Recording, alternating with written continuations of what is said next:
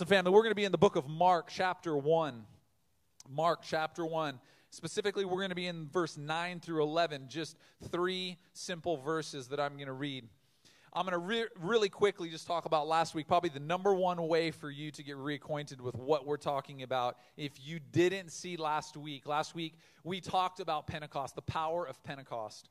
So that portion of Scripture is in Acts chapter two, Acts chapter two, and we talked about the power of Pentecost, and we need to be revived, reconciled, and redeemed.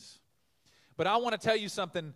When we sing this song that revival's in the air, we can't have revival in the air without reconciliation being in the air. Let me say that again. We can't have revival in the air if we don't have reconciliation in the air. We can't, we can't walk as redeemed people, as redeemed creation, without reconciliation. So last week we talked about reconciliation being in the middle of these two. Today I'm going to talk about being empowered by the Holy Spirit. But instead of jumping to, in later parts of the book of Acts, it talks about these incredible signs and wonders and these powerful things that happen. I'm going to talk about the first thing that I believe God wants to empower in each one of us as individuals as we walk empowered. What he speaks to first. Because if we don't know first what God has empowered in us, we will never be able to walk empowered to empower the people. Are you catching what I'm saying this morning? Let's read this. Mark chapter one, verse nine. It says, at the time, Jesus came from Nazareth in Galilee and was baptized by John in the Jordan. Now, this John guy was his cousin. His name was John the Baptist. Interesting, eccentric fellow. Said that he dressed kind of wild and he ate bugs. He's probably not like the standout popular guy, but he was delivering a message and he was baptizing people, and Jesus came along and John the Baptist baptizes Jesus, his cousin. It says, as Jesus was coming up out of the water. I just want to stop for a second. I want to forewarn you this morning. I'm going to preach. Okay? So, like, if you're like, hey, you know, I came to church today, and I just want to be able to sit, and I just want to get my word, but I don't want to be heard. I'm a, like, I am going to preach, and you better shout me down off of this platform when I preach, okay? Listen, there, there, there is revival in the air, and that is freedom in the air. And what I'm about to read to you is going to mark your life for the rest of your existence this side of heaven. I'm, I'm setting the expectation. As Jesus was coming up out of the water, he saw heaven being torn open and the Spirit descending on him like a dove. This is a foreshadowing of what would happen in Acts chapter two when the day of Pentecost came to the one hundred twenty that were waiting in the upper room. I love that Jesus walked through his experiences before we walked through ours so that we can have an encounter with a personal Jesus. While this happened, it says in verse eleven, and a voice came from heaven, you are my son, whom I love, and I am well pleased. When Jesus receives, the Holy Spirit comes down. God speaks through the Holy Spirit coming down. He speaks and he says, here are three core areas that I need you to be able to show to humanity. Holy Spirit's going to speak to Jesus' identity. He's going to speak to his worth. Speak to his approval. That when we walk empowered with the Holy Spirit, the first thing Holy Spirit does and needs to do is speak to our identity, our worth or our value, and our approval.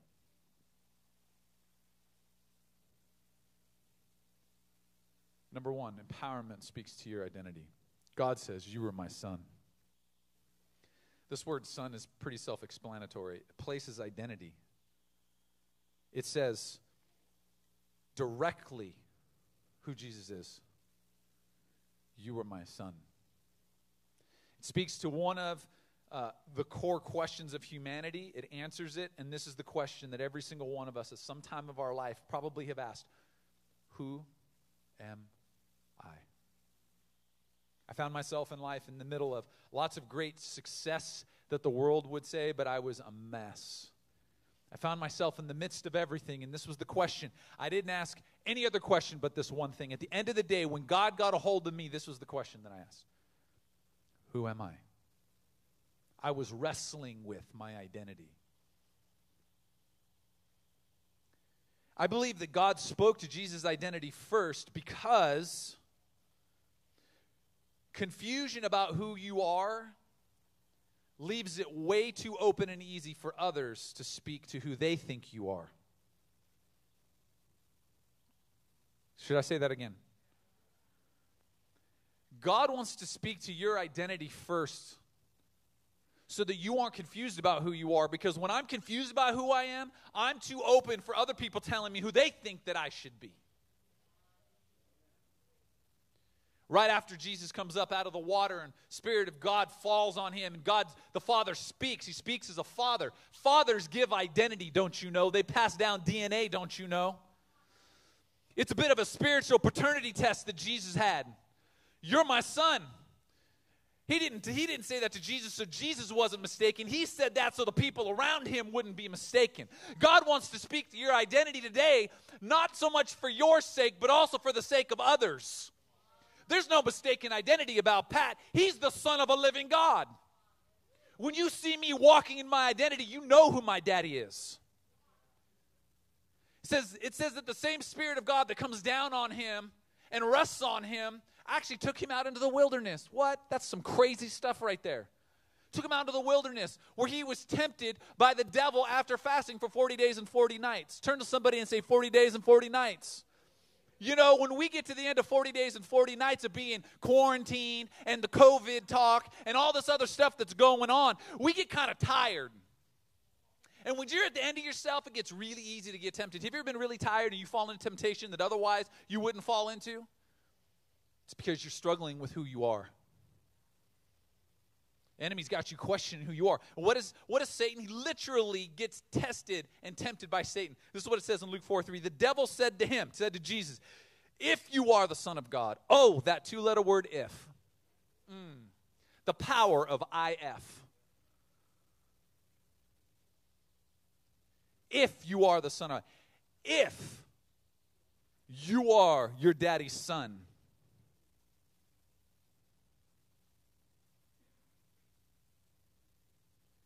I feel like the people globally right now, what, what God is doing, it says, revive, we're singing the song, Revival's in the Air. Do you know what the first thing that I think God wants to revive is the identity of his people? He wants Malachi. He wants to call kids back to their fathers. Why? Because he needs us to know our origins and our identity. You guys are going to get a whole nother message the other service did not get. That's why you got to watch all three on YouTube.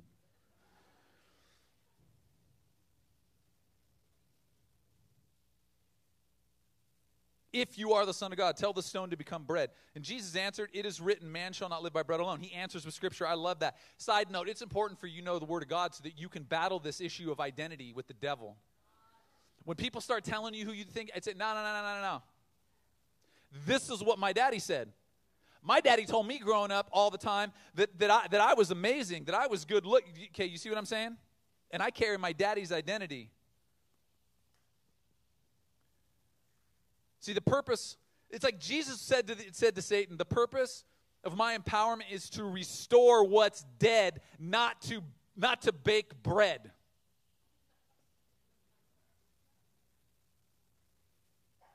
Jesus is like, don't confuse me. I'm a savior. I'm not a chef.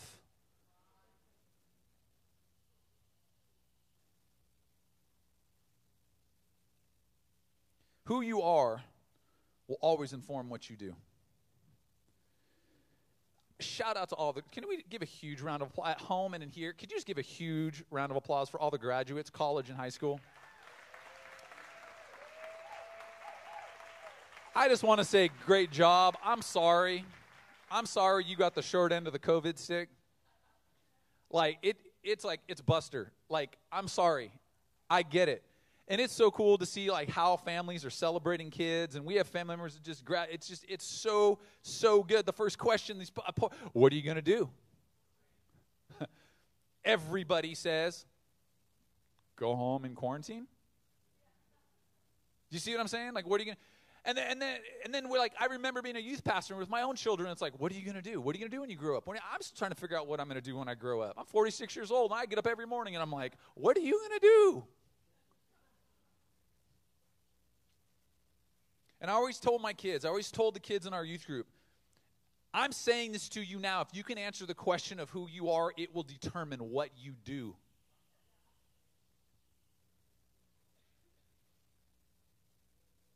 And God knows that a confused identity that's been empowered will confuse the purpose of being empowered. You want me to say that again? God knows that a confused identity that has been empowered will confuse the purpose of being empowered. There are lots of people that are followers of Jesus that have been empowered by the Holy Spirit but don't stand in right identity, and they get it wrong. That's a tough word. Lots of people moving in powerful things, but don't have the character of right identity. Boy, you better have good, right character when you're released in power. We, we, we have a character issue in power in our world right now. Lots of, lots of personas on platforms that have power with poor character.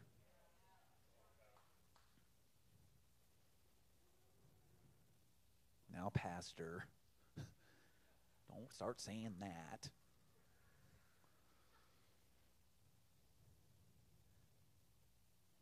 Sometimes because of that poor character, you think that your purpose is to tell other people who you think they are instead of telling them who God says that they are.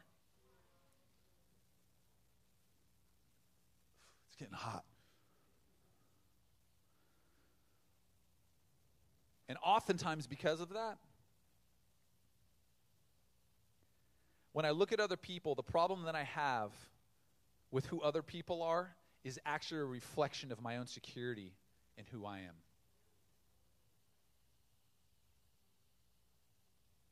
I don't want I, I don't want you to walk empowered because that threatens me. That threatens my that threatens my identity. Right? But God says I'm a son, and if I'm a son, I'm not threatened by your identity.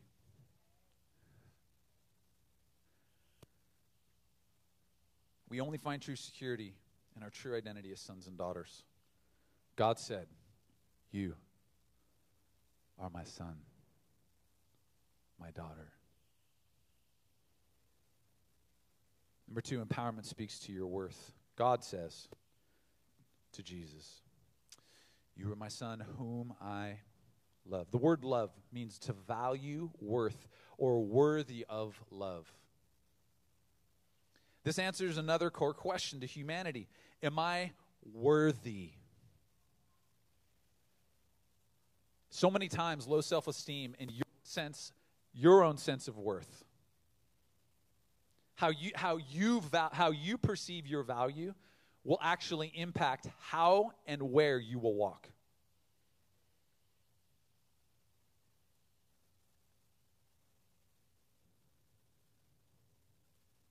First Peter one eighteen, for you know that it was not with perishable things such as silver or gold that you were redeemed. Hold on a second. Wait a minute. Hold up. Wait a minute. What you're saying is, I wasn't purchased with material items.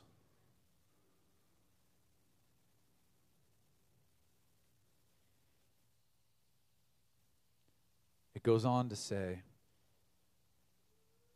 you were redeemed from the empty way of life handed down from your ancestors, but with the precious or priceless blood of Christ, a lamb without blemish or defect. Your worth has actually been determined by what you were bought with. Value is an interesting thing. Value is actually based on what a person is willing to pay for something. So right now, like, we just went through three months, toilet paper, the value of toilet paper went up. So people were, like, doing everything they could. And then we had some people that were opportunistic, so they bought a bunch of toilet paper and they tried to sell it for a higher price. Why? Because they knew that the value fluctuated. And the value was set not by what Costco was selling it for, not by what your, your local Walmart was selling for, but, but by what someone was willing to pay.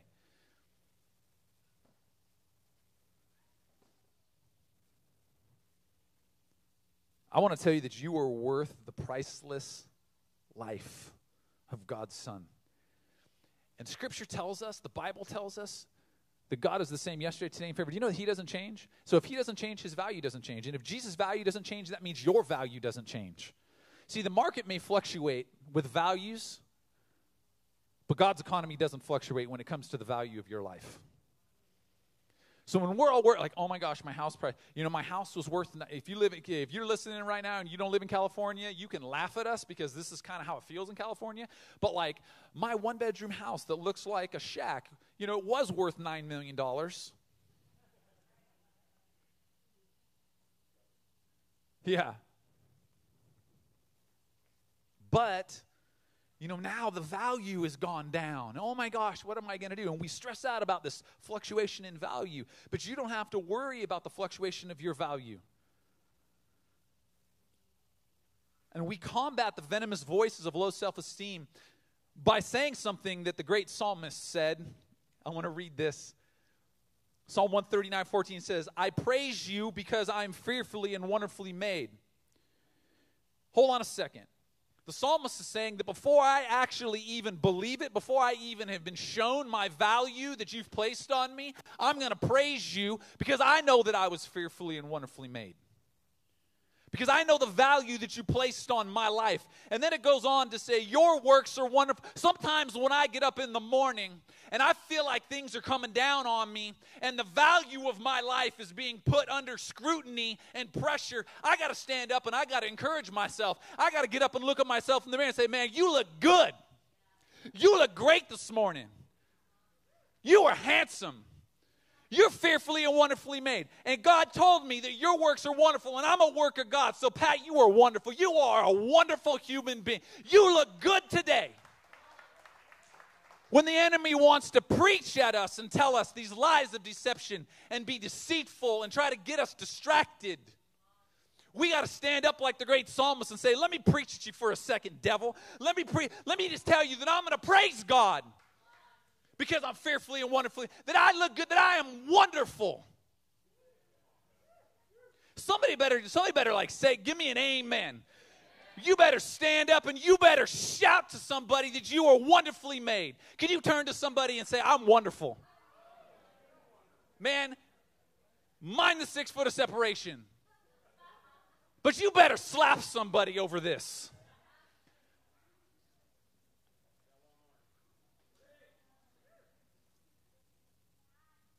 This verse is like a weapon that God has locked and loaded for us to aim at the head of the enemy every time. He wants to step to us, and he wants to challenge us with our value and our worth. We just go, I'm sorry, devil, but not today. I know my worth. And you know what? When I know, so I start walking into situation. I see a situation that before I'd be like, I don't want to walk into that situation. I don't, I don't, I'm not valued enough. I don't have what it takes to go to that restaurant. I don't have what it takes to go to that neighborhood. I start walking in like, I am sorry. I don't think you know my worth. I don't think you know my value. I start walking in with a swagger that I didn't have before. You know why? Because I stepped into the value that God gave me. Man, you are wonderful this morning. You are wonderful. Now, I told you I was going to preach. I need an organ. I need, I mean, I'm calling T D. I'm gonna, I'm gonna get some of his people over here or something. Call me White Chocolate.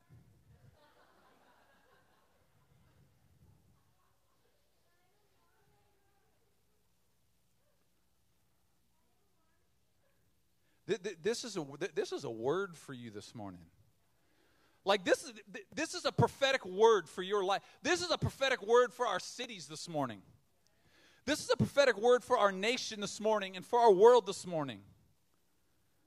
You know, when I turn on the T V and I see people protesting, when I see, when I, I grew up in Oceanside, my wife and I, and I flip open my Instagram and I see pictures in Oceanside of people laying in the street with their face down, protesting the death of George Floyd.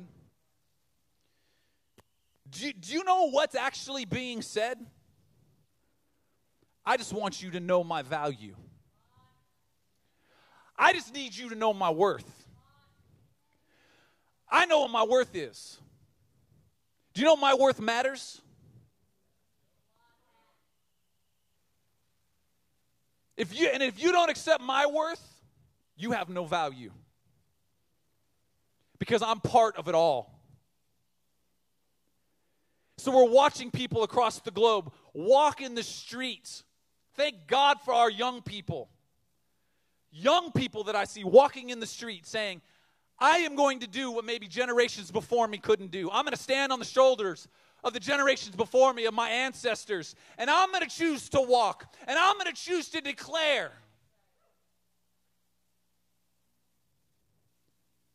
I have value.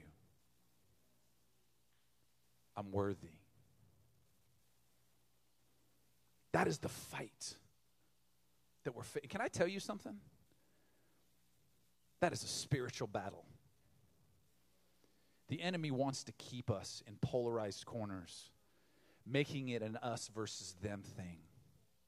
And we have far too much in common to allow the enemy to tell us that we are anything but absolutely wonderful. Because I'm wonderful. Turn to the person next to you and say, I'm wonderful. Hold on. Turn to the person next to you and say, you are wonderful.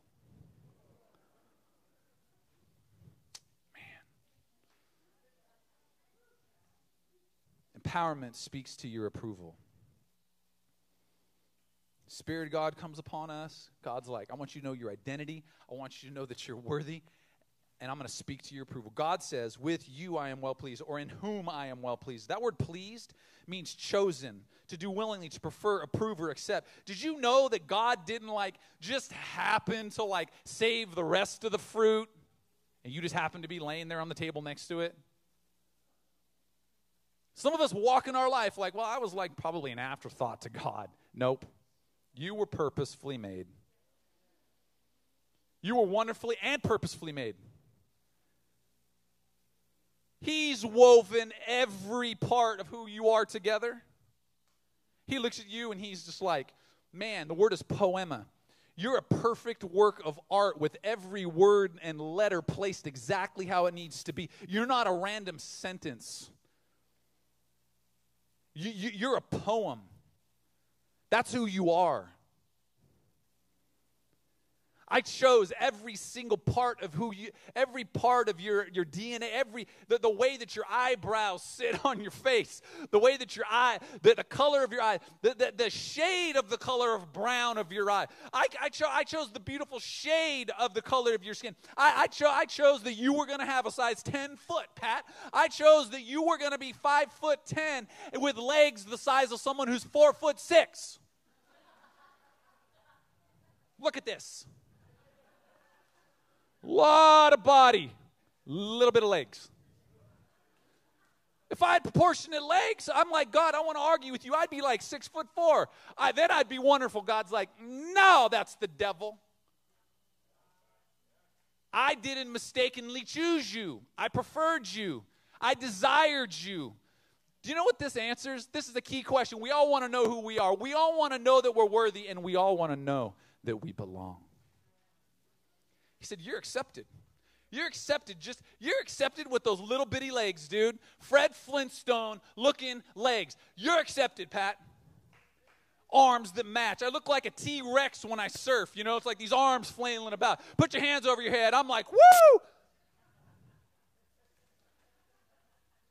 I say sorry to my seven daughters right now. You, if you get your daddy's legs or arms, you are wonderfully made.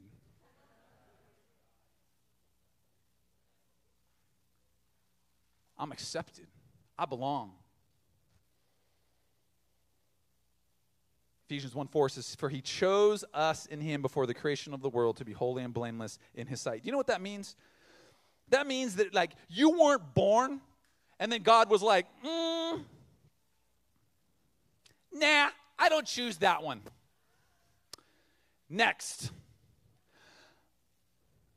Mm, nah, I don't choose that one either. You were chosen before you were even woven together in your mother's womb.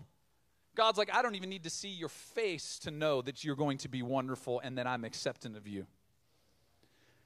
It's not a question. We're the only ones who question that. We look on the outside. Pe- people are born, and we're like, nah, mm-mm, no, you're over there. You, oh, you're highly, you're accepted. You've got the look. You've got the it factor. For he chose us in him before the creation of the world to be holy and blameless in his sight. In love he predestined us for adoption to what? Sonship. Speaks back to our identity. Oh. Through who? Jesus Christ. You and I have been approved through Jesus Christ. You know the priceless dude that bought us.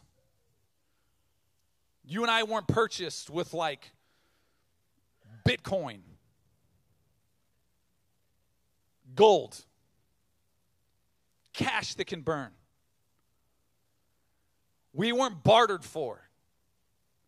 We were chosen purposefully, wonderfully, to be given an identity as sons and daughters, empowered by the very Spirit of God that gave him the ability to speak creation into existence.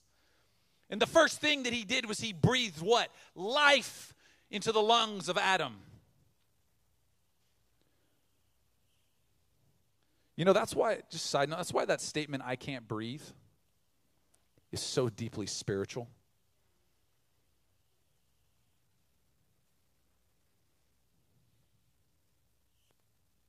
There's so many levels to that statement.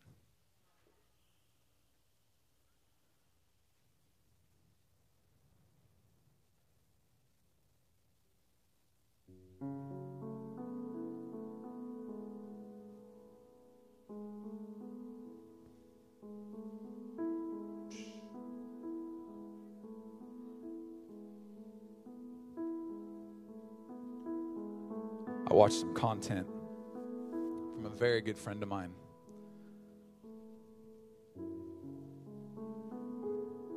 His name is Glenn Henry. He has a YouTube channel called Belief in Fatherhood.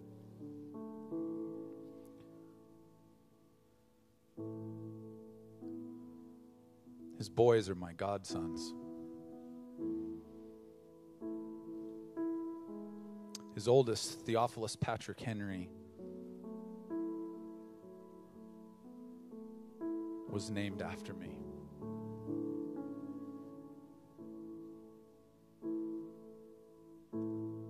I watched the most profound thing that Glenn put out with a guy named Timothy who goes to our church.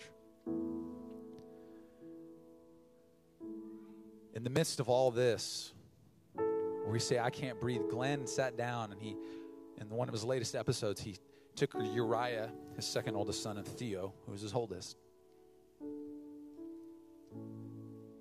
and he sat and he taught them to breathe.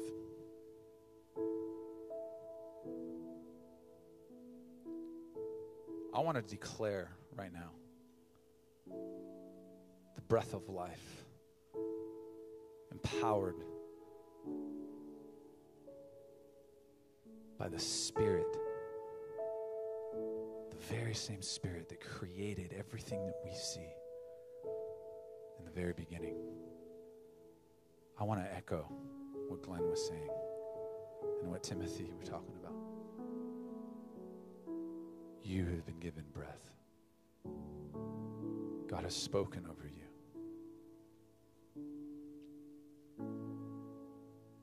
This is deeply spiritual. Manifesting in the natural. Catch this.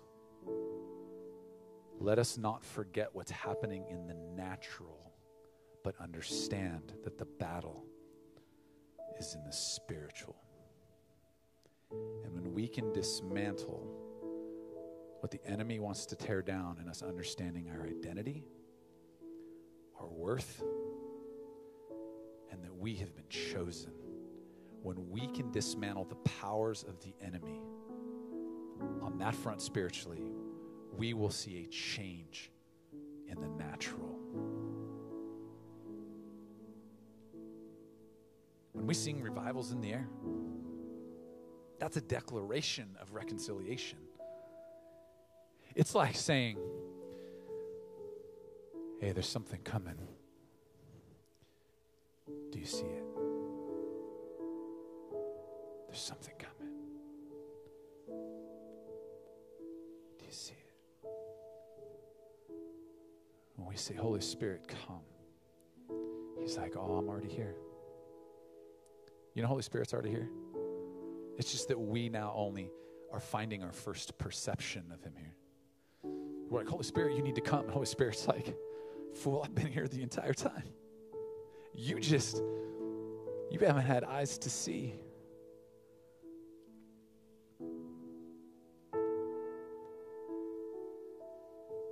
There is something coming in the air.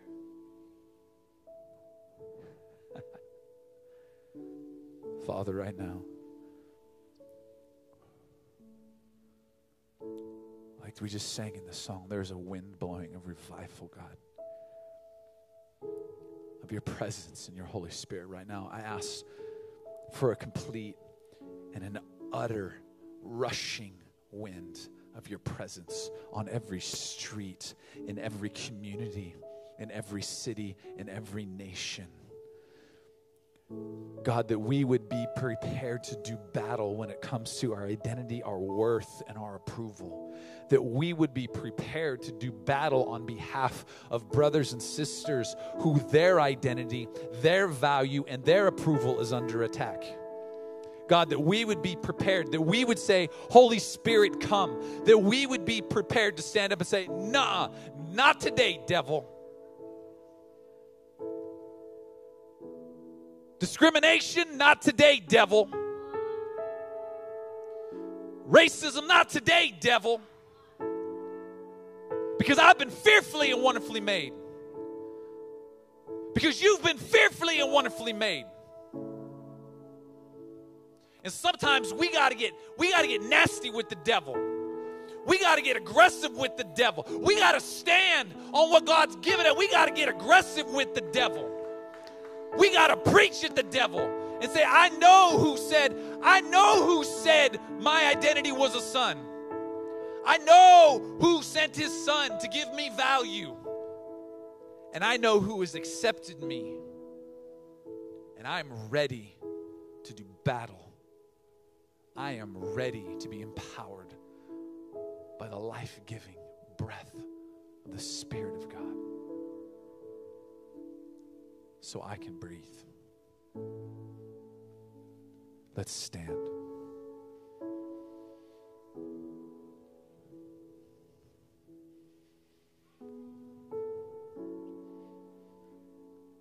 I'm not going to stop preaching about this until we see revival. We can't. We can't stop. This is not emotionalism. This is not emotionalism. It's not like a spike in my emotions one day that I feel really passionate about something. It's purpose. Do you know your purpose was you were made to be a reconciler because you've been reconciled? You, you, you, you were created to help other people become sons and daughters because you have been reconciled to a father and you're a son and a daughter. Did you, did you know that's our purpose?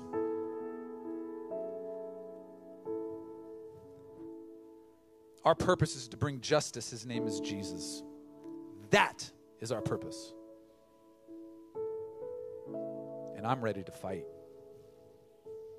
And it's not flesh and blood, but it's powers and principalities.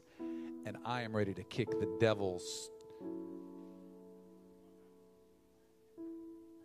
rear quarters. Are you with me this morning? Father, I pray right now in the name of Jesus. If you feel comfortable doing so, I want you to close your eyes because it helps me focus when I close my eyes. Because I got A D D or something. So when I close my eyes, God, unfocus us off the things that we've been distracted by, off, off, off. Get us off platforms and get us into personal relationships. Get us off platforms and into personal relationships. Get us out of our posts. Get us out of our posts and our platforms. Get us into personal relationships where we're speaking identity and value and approval over people's lives. This is our cry here this morning. Empower us as people. Empower us as your church. Empower us to be able to look into things and see them as they are. Father, we thank you. And in the great psalmist's words, this is our mantra as we walk out today, that I praise you because I'm fearfully and I'm wonderfully made. I want you to say this to me. Say, I praise you because I'm fearfully and wonderfully made. And your works are wonderful. I look good. No, say it. I look good. Say, I'm wonderful. She's wonderful. He's wonderful. And we're ready to kick the enemy's butt. Come, you guys, man, you, you got to have some life in you. All right. In Jesus' name, God, get a hold of them as they walk out the door. Let the wind blow. There's revival coming. Amen.